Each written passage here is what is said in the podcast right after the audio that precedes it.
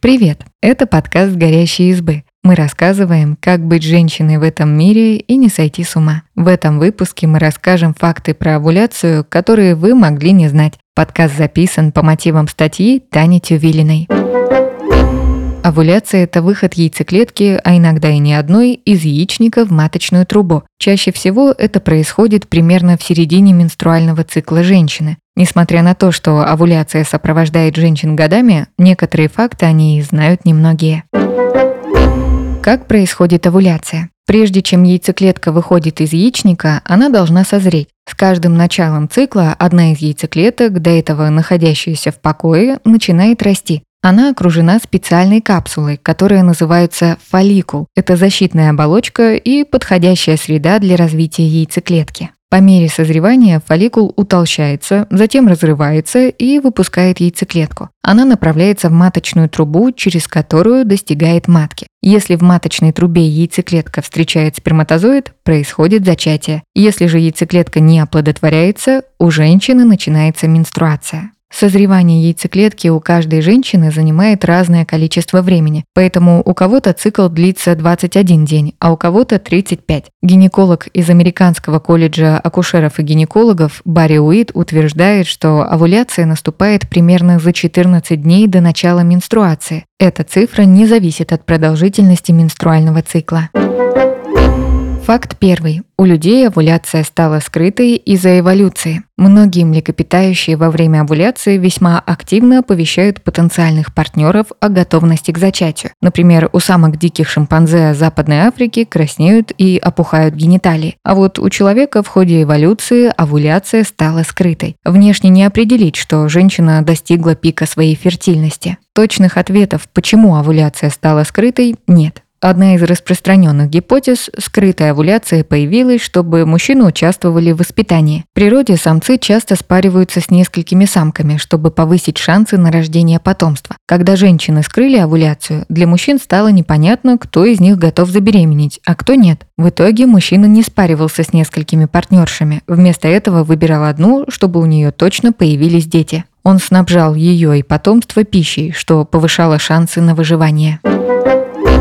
Факт второй. Зачать ребенка можно не только в день овуляции. Если вы собираетесь забеременеть или просто хотите использовать календарный метод для контрацепции, ориентироваться только на один день не стоит. Существует окно фертильности. Это примерно 6 дней цикла, когда женщина может забеременеть. Дело в том, что сперматозоиды могут жить в организме женщины до 5 дней, а яйцеклетка от 12 до 24 часов после овуляции. Таким образом, вы можете заняться сексом за 5 дней до овуляции или за один день после нее и все равно забеременеть. Стоит также помнить, что даже во время месячных есть вероятность забеременеть. Факт третий. После овуляции меняется температура тела. Это происходит из-за гормонов. По данным Национальной службы здравоохранения Англии, температура тела повышается примерно на 0,2 градуса Цельсия. Отслеживая изменения в температуре, можно определить лучшие дни для зачатия. У этого даже есть название – температурный метод. Пик фертильности выпадает на 2-3 дня до повышения температуры. Если температура повысилась, овуляция прошла. Факт четвертый. Во время овуляции меняется голос. Это заметили ученые из Университета Калифорнии. Они записали голоса женщин в разные периоды цикла и выяснили, что во время овуляции голос становится выше. Авторы исследования связывают это с тем, что женщины неосознанно хотят быть привлекательнее в этот период. Факт пятый. Овуляция может быть болезненной. В зависимости от того, какой яичник выпускает яйцеклетку, у женщины может болеть левая или правая сторона живота. Боль может быть резкой или постоянной, длиться несколько минут или несколько дней. Некоторые женщины также замечают неприятные ощущения в груди или спине. Факт шестой. Во время овуляции меняются выделения. По словам специалистов клиники Майо, незадолго до наступления овуляции выделений становится больше, а сами они выглядят прозрачными и тягучими. Сразу после овуляции выделения уже не такие обильные, а на вид густые и мутные. Некоторые женщины во время овуляции замечают небольшое кровотечение. Это тоже вариант нормы.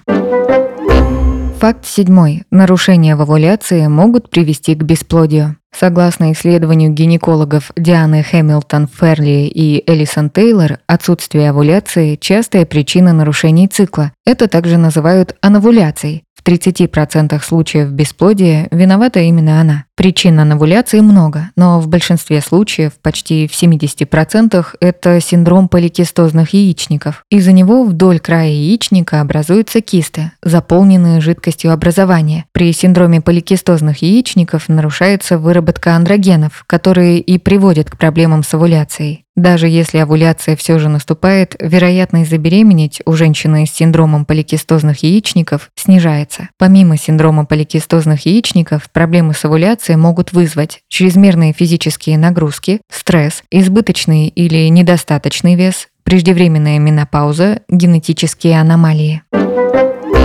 Факт восьмой. Комбинированные оральные контрацептивы останавливают овуляцию. Коки содержат искусственные версии женских гормонов эстрогена и прогестерона. Из-за таблеток фолликул не развивается, яйцеклетка не выходит из яичника. Соответственно, овуляция не наступает. Примерно по такому же принципу работает внутриматочная спираль. Оральные контрацептивы влияют и на другие процессы. Выделения в шейке матки сгущаются, поэтому сперматозоидам сложнее проникнуть в матку. Слизистая оболочка матки истончается, поэтому оплодотворенной яйцеклетке сложнее прикрепиться к стенке матки.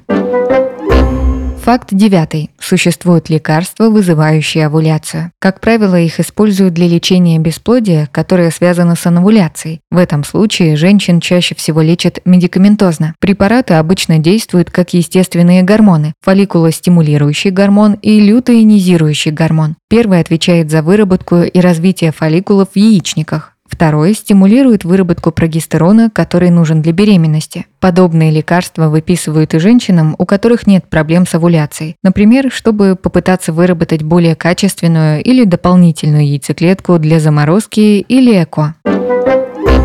Спасибо, что послушали этот выпуск. Подписывайтесь на наш подкаст, пишите в комментариях о своих впечатлениях и делитесь ссылкой с друзьями. Пока!